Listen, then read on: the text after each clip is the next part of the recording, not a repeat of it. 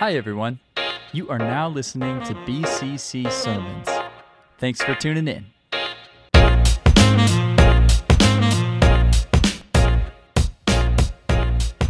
So last week, as we continued through this multiply series, Pastor Derek, you preached about Jesus' command for every single one of us who claim to be his followers to go and to make disciples, to make disciples of all nations. So I'm sure each and every one of us, we accepted that challenge. We went home. We went to our schools. We went to our workplaces. We went into our neighborhoods. And we did just that, didn't we? We made disciples. So maybe the question I really need to ask this morning is how many disciples did each of us really make this week? Because that's our command, isn't it? This is what Christ has commanded us to do to go and to make disciples. Jesus has made it abundantly clear in Scripture that if it is our true desire to follow Him, to actually follow Him, to call Him our Lord, we need to be a disciple maker. And if we aren't making disciples, then chances are we aren't truly following Jesus. Yes, you may believe in Him. Yes, you may love Him, but if you are not making disciples, are you truly following what He has asked you to do? It's kind of like saying you're a weightlifter, but you never ever go to the gym. Or you claim to be a truck driver, but you don't drive a truck. In his book, Born to Reproduce, Dawson Trotman, he says this. He says, Every person who is born into God's family is to multiply. Yet he maintains that Christians are not multiplying. He says, in every Christian audience, much like what we're assembled in today, I'm sure there are men and women who've been Christians for five, ten, maybe even 20 years, but who do not know one person who is living for Jesus today because of them. So, are you multiplying? To quote Trotman, he says, Men, where is your man? Women, where is your woman? Where is the one that you have led to Christ who is now going with him? How many people do you know by name who are won to Christ because of your efforts? Are you really living for him? Now, let's make one thing clear this morning it's Jesus who does the saving, amen? But we are his chosen instrument to share the good news to those who do not know it. Now, my purpose in asking these questions is not to make you feel guilty if you cannot answer them, or, or maybe proud if you can. My purpose in asking these questions is to spur you on. It's to spur you on to consider how the life in Christ in you might be multiplied through you in the world. As followers of Jesus, we should be focused. Our main focus in life should be on making disciples. But I want you to hear this this morning, and this is what I really want us to reflect on as we sit here. If we're not doing it with the right motives, we're wasting our time. Or worse yet, I believe we can be doing more harm than good. Jesus wants us to obey his commands, yes. But as we put his commands into action, our motivation will make all the difference. So, why do you personally want to be a disciple who makes disciples? Have you ever even asked yourself that question? Like, why do I, as a follower of Jesus, as one of his disciples, why do I want to make disciples? Because the answer to that question is extremely important for each and every one of us. And the truth is, this morning, as I ask this question, maybe you know that you don't. Like, you really don't. You have zero interest right now in your walk with the Lord to be making disciples. And for you, maybe the challenge this morning is maybe to take that first step Maybe for some of us, it's reluctance. We, we still wrestle with this idea that Jesus, in order to follow him, he commands us to make disciples. Like we struggle with that, we're reluctant. And we have to ask ourselves do we even really want to be a disciple maker? Some of us, we feel like we need to make disciples completely out of obligation. I mean, Jesus commanded it, so I guess I have to do it, right? We don't want to be disobedient. Maybe some of us are willing, but we're just not sure how much we have to offer. But you know what? We know that God wants to use us, and so we're willing, and we just want to let Him use us however He desires. Now, wherever we fit in on this spectrum of this disciple making that I've just kind of thrown out here, I want you to know that it really, every single one of it, it all comes down to our heart and to our motives. Today, we're going to look at the heart of a disciple maker because it's one thing for us to change a person's behavior, but it's quite another to change a person's heart. In the very first sermon that Jesus, Jesus ever preached, he said, Blessed are the pure in heart, for they will see God. Jesus wanted the people in that crowd, and he wanted his, his disciples to be pure in heart. And that meant that they would be pure in their motives.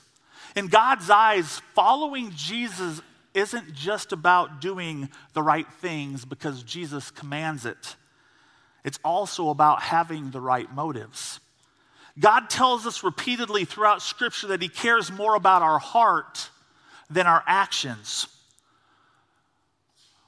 If God only cared about religious action, then the Pharisees, these people in the Bible, these leaders who sought to fulfill the law so perfectly, they would have been praised for their efforts.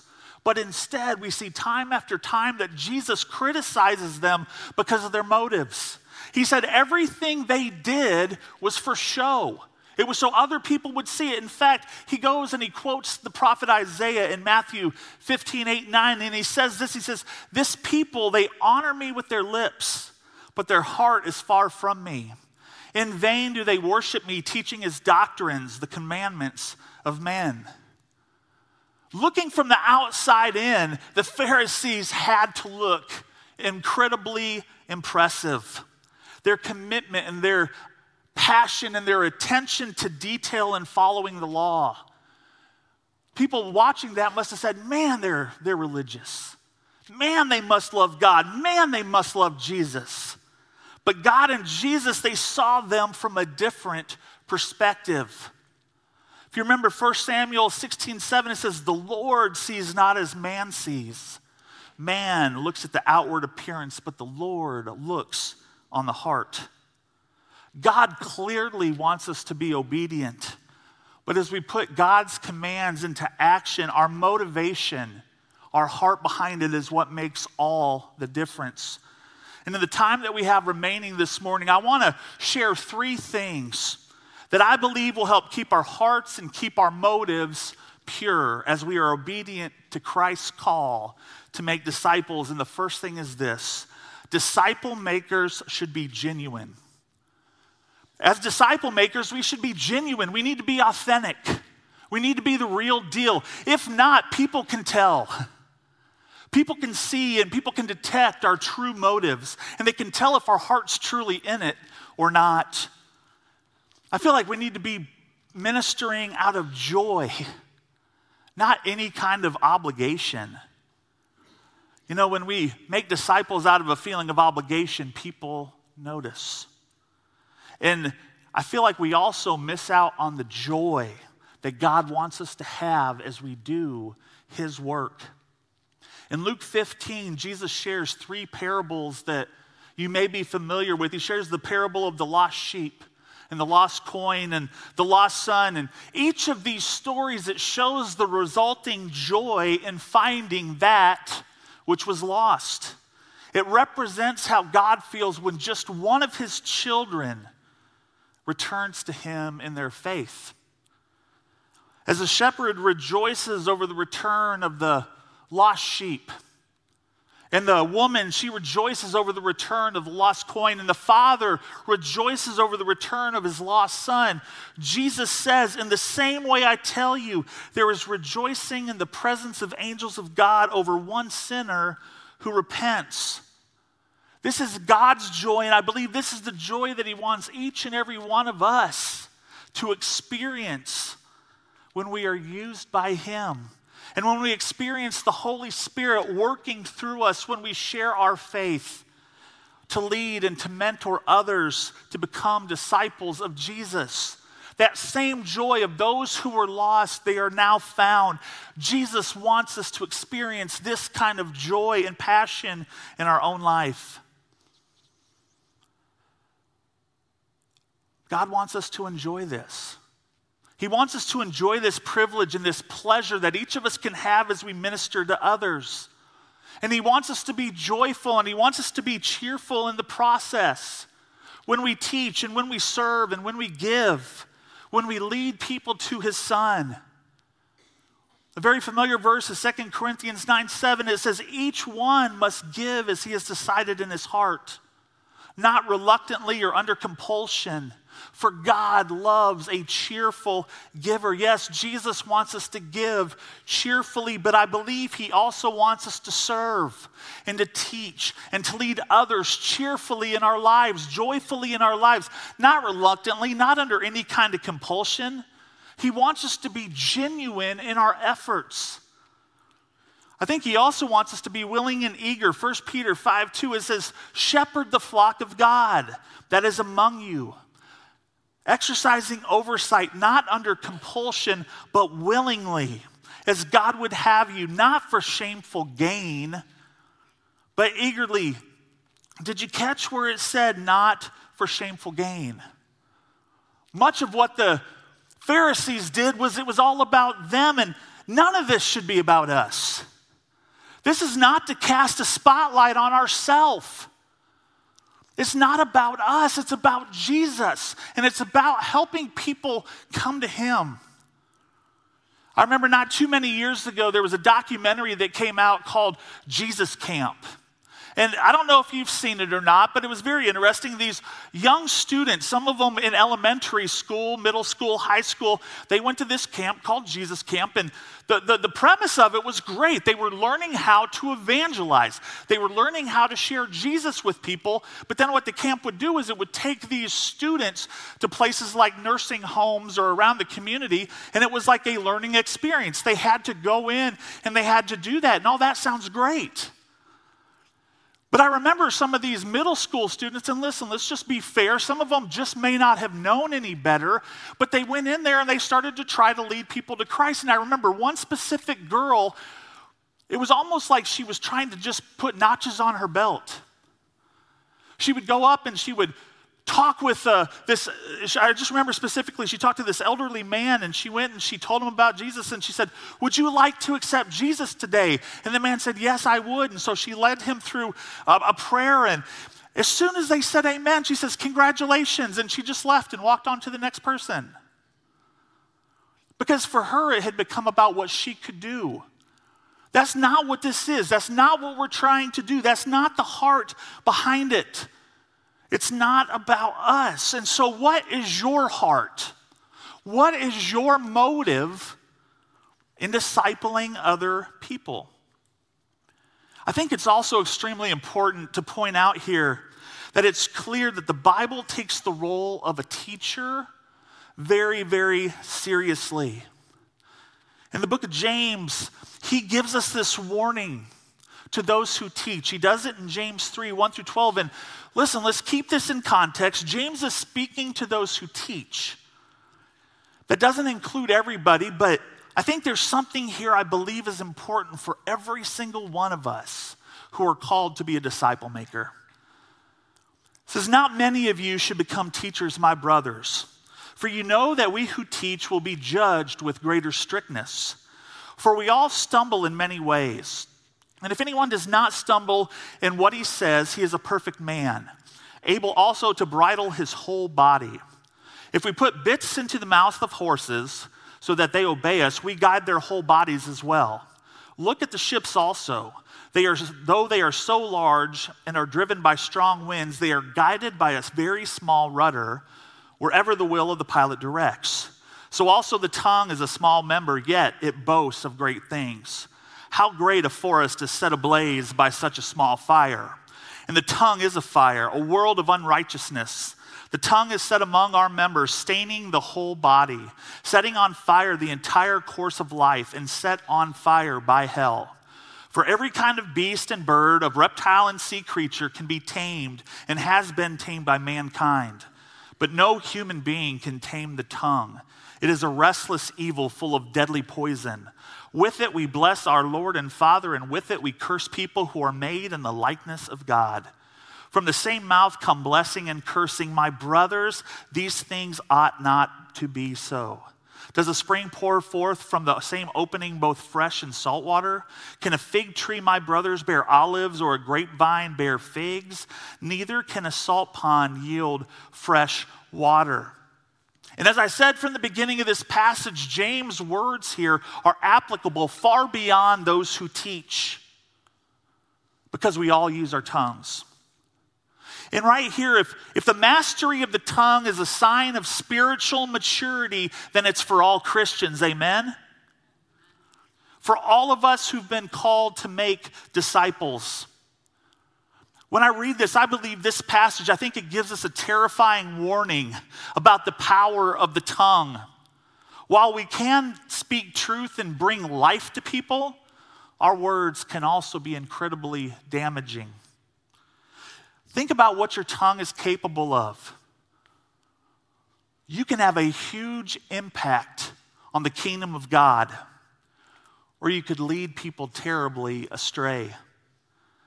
Know that you are responsible not just what you tell people about the gospel, but you're responsible for all aspects of your speech. Do you understand that? When it comes to teaching and leading other people and making disciples, we need to let James's words here sink in. I once read a story or just an experience by this Christian author and speaker by the name of Nancy Ortberg. And she had shared at one time she was out and she was doing some last minute Christmas shopping, but she was having difficulty finding a parking space at the mall. And this is what she writes she said, I finally spotted this elderly couple walking very slowly to their car. I thought if I can follow them down the aisle and wait for them to get into their car, that parking space will be mine. So I waited patiently with my blinker on. The couple put their gifts in the trunk, and as the man opened the door for his wife, I thought to myself, this is no time for chivalry. Get in your car and go. They pulled out slowly, and as I was ready to turn in, a man driving this beat up old van pulled in front of me and stole my parking space. So, what did I do? I got out of my car and I had a little chat with the driver. I have to admit, had my mother been there, she would have washed my mouth out with soap. I use such interesting words, she says, that he actually backed out of the parking space and gave it rightfully to me. And I have to say, I felt good initially. I thought, I'm good. I stood up for my rights. You know what? I'm a little bit feisty. But then Matthew 15, 18 came pouring into my head. The things that come out of the mouth come from the heart, and these make a man unclean. The painful truth is that the Bible says that the, condition of my heart is reflected by what comes out of my mouth and how I live my life. Many days later, she says, I came to the conclusion that I was wrong. And I told God my actions and my words did indeed reflect the condition of my heart. And I wasn't proud of it because a disciple maker ministers out of joy.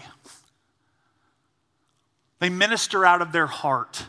They don't minister out of obligation. They control what comes out of their heart, they control what comes out of their mouth since it is a reflection of their heart. So, as disciple makers, we need to be genuine. And secondly, and I think this is very closely related to being genuine, disciple makers need to teach by example. I think one of the worst things we can do as followers or Christians is to teach truths that we are not applying to our own lives. We call this hypocrisy, and it's one of the most common criticisms of Christians in the church in America today. I think we all know what hypocrites are, but let's just make sure. Hypocrites are people who are two faced or who have double standards. Anybody who says one thing and seems to do another. A recent study I read from the Barna Group about why young people are staying away from the church. It said, whether we like it or not, the term hypocritical has been fused into young people's experience with Christianity. It says 85% of the non-Christians that were sur- uh, surveyed in this study, they said they've had sufficient exposure to Christians in the church, but they conclude that present-day Christianity is hypocritical. What this study also showed is it said that those who refer to themselves as born again Christians fail to display a whole lot of behavioral evidence of a transformed life through Christ. It found that the lifestyle activities of born again Christians were statistically equivalent with those claiming to be non born again people. When asked to identify their activities over the last 30 days, many of the born again believers were just as likely as non believers it found to bet or to gamble, to visit a pornographic website, to take something that didn't belong to them, to visit a medium or a psychic, to physically fight or abuse someone, to have consumed enough alcohol to be considered legally drunk, to have used an illegal non prescription drug to have said something about somebody else that wasn't true, to have gotten back at somebody, to take revenge, find some measure of revenge for something that he or she had had done to them, and to have said mean things behind another person's back. So, this study found, excuse me, Hmm. this study found that literally there's no difference at all and one of maybe the most important findings of this study said that of the non Christians surveyed, about 84% said they personally knew at least one committed, that was the word, committed Christian. Yet just 15% of those 84 thought the lifestyles of Christ followers were significantly different from the norm. This gap speaks volumes about how the world sees Christians. All I can say is this don't stay away from the church because you have the idea that there are too many hypocrites in it. There's always room for one more. but all joking aside, let's be serious about this. You could argue that it might be better to never teach at all than to teach without applying it to your own life. Jesus gave a lot of harsh warnings in Scripture towards the religious leaders who were doing this very same thing. Referring to the Pharisees, he says in Matthew 23, 3 through 5, he says, So do and observe what they tell you. So he's talking to his people and he's saying, Do what the Pharisees tell you to do, but not the works that they do. For they preach, but they do not practice. They tie up heavy burdens hard to bear, and they lay them on people's shoulders, but they themselves are not willing to move them with their finger. They do all their deeds to be seen by others. Listen, hypocrisy in the church has caused so much damage throughout history. Listen to another warning that James gives us in Scripture about this kind of thinking. In James 1 22 through 27, he says, Be doers of the word, not hearers only, deceiving yourselves. For if anyone is a hearer of the word and not a doer, he is like a man who looks intently at his natural face in a mirror. For he looks at himself and he goes away at once and he forgets what he was like. But the one who looks into the perfect law, the law of liberty, and perseveres, being no hearer who forgets, but a doer who acts, he will be blessed in his doing. If anyone thinks he is religious and does not bridle his tongue but deceives his heart, this person's religion is worthless. Religion that is pure and undefiled before God the Father is this to visit orphans and widows in their affliction and to keep oneself unstained from the world. I hope you caught all of that. Because James is saying that if we hear the word of God, but if we don't apply it to our life, if we don't do what it says, he says we are merely deceiving ourselves. He also points out here that religion without practical action is worthless. So, if we're going to make disciples, we need to start putting our faith into action. We need to put it into practice. Because being a disciple maker demands your entire life. It requires everything. It means following Jesus in every aspect of your life, pursuing Him with a wholehearted devotion. Because making disciples is all about seeing people's lives transformed by the power of the Word of God. And if you want to see it in others, you need to be experiencing such transformation yourself. I want you to think about it for a moment. What would be the most effective way to lead a new believer how to learn how to pray? Would it be to sign them up for a one hour class on Sunday mornings on how to pray?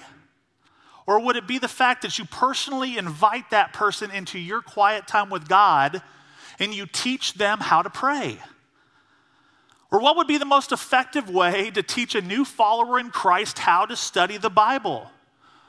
Once again, do we just send them to the church and say, hey, maybe they've got a class on how to read the Bible? Or do you sit down with them and you walk them through the steps of how you learned how to study the Bible and how you are currently studying the Bible? I think in order to help somebody else learn how to study, Scripture, we have to know how to study Scripture ourselves. In order to teach somebody how to pray, we need to have an active prayer life ourselves. And this is the beauty. I want you to hear this because as we go through this series and we talk about the importance of discipleship and what it means for us, here's the beauty of helping people become a disciple. Because when we take the responsibility of helping others grow in their faith in Christ, it automatically takes our relationship with Christ to the next level ourselves. So remember, disciple makers teach by example. Now, the final thing I want to look at this morning when it comes to our heart and when it comes to our motivation in disciple making, probably the most important thing disciple makers should be motivated by love. You know, lyricist Hal David, he, he penned these famous lines What the world needs now is love, sweet love. It's the only thing that there's just too little of. What the world needs now is love, sweet love. No, not just for some, but everyone. You know, when it comes to love, talk is cheap. And I believe every single one of us has within them what it takes to actually love other people. And there's a need. There is a need for Christ followers. There's a need for people to go into this world who are willing to give and willing to serve and willing to live out what real love looks like and not just talk about it. As disciple makers, we are to live a life of love. Because a disciple's heart has a love for other people, and love requires action. Love is more than just a trending topic. It's, it's more than a cool thing to just be associated with. Love is not just about our words, love is manifested in our actions and through our service to other people. In Scripture, the Apostle Paul, he addresses this idea in the most beautiful terms. He says that gaining knowledge or power, even sacrificing our own bodies, is completely worthless apart from love. 1 Corinthians 13, 1 through 3, Paul writes, If I speak in the tongues of men and of angels, but have not love, I am a noisy gong or a clanging cymbal. And if I have prophetic powers and understand all mysteries and all knowledge, and if I have all faith, so as to remove mountains, but have not love, I am nothing. If I give away all that I have, and if I deliver up my body to be burned, but I have not love, I gain nothing. Listen, I think it's important that we understand that the results of a loveless ministry is serious.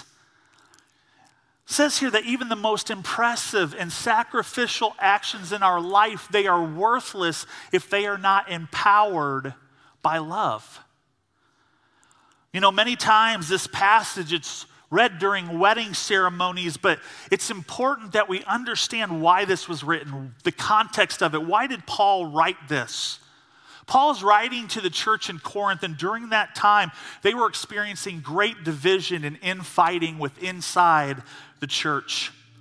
And his answer to all of this, this problem that they were facing, this fighting, this backstabbing, this infighting, he says, Love. Love is the answer. Love is the answer that will overcome all of this. The Greek word that he uses there is the, is the word agape. And that meaning to love, it, it means a sacrificial kind of love. A love that puts the needs of others above your own.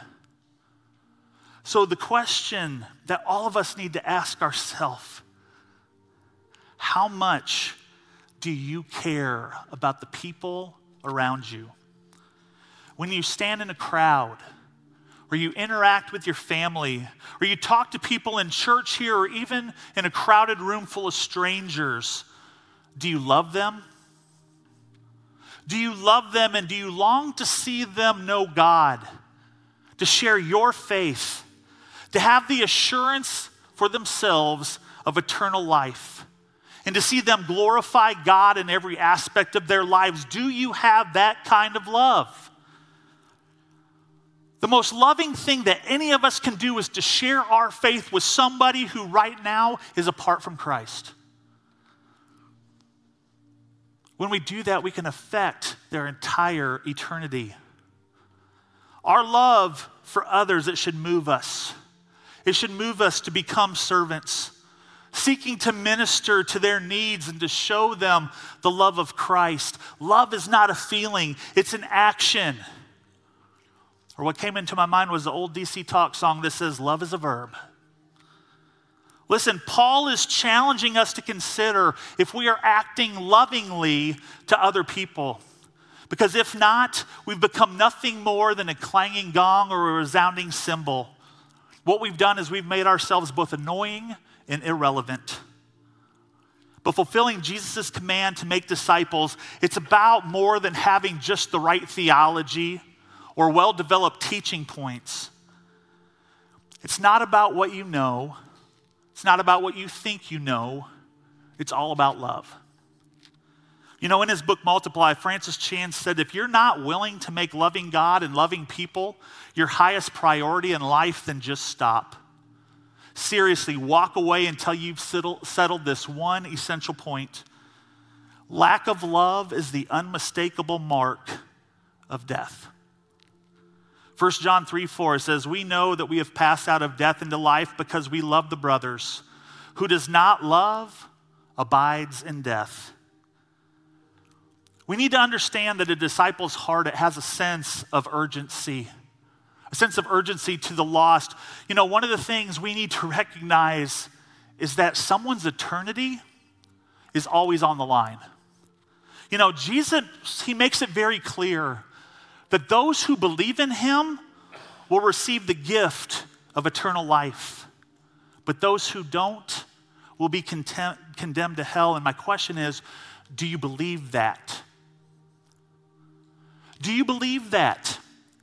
Do you believe that those who do not know Jesus as their Savior will be condemned to hell? Because if you believe that and you're not doing something about that, there's a serious issue going on. Listen, every person matters to God. He wants more than anything for all of His children to spend eternity with Him. We have never locked eyes with a person who does not matter to Jesus. May this light a fire of urgency within us to move us, to get up out of these seats this morning and to seek to save the lost. Here's the big idea this morning BCC big idea. The heart of a disciple maker is about being faithful to God's call to love the people around you. Let me read that one more time. BCC big idea. The heart of a disciple maker is about being faithful to God's call to love those around you. And before we wrap up this morning, just very quickly, I want to give you five points, five practical things you can do. The first one is this invite people into your life. Develop relationships with people around you to where you can take the Word of God to them. Secondly, start to disciple somebody and begin to pray for them. Pray for the people that you were discipling. Pray that God would soften their heart, make their hearts fertile to the Word. Look for ways to serve them. Look for ways to show them you love them, you care about them, you're invested in their life. Next, show them what the, the life of Christ looks like in action. Remember, live an example. What did Jesus do? Well, do that. And finally, and this is maybe the most important thing, pray these words Lord, make me more loving in a supernatural way. Let's do that right now. Dear Heavenly Father, God, I thank you for your Son, Jesus. And I thank you that He loved us. I thank you that He went to the cross for us. I thank you, God, that He's called us, that He's given us this privilege, this opportunity to serve Him with joy out of what He's done, joy in the fact that lives will be changed. God, give us this passion, give us this heart. God, help us to love supernaturally like you do. God, put people in our lives, God, just help us to do these things in our life, God, to where we can be a good example. Help us to love. We ask all this in Jesus' name. Amen.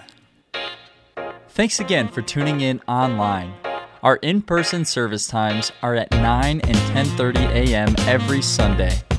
To learn more about BCC, visit us at bettendorfcc.com. Have a great day.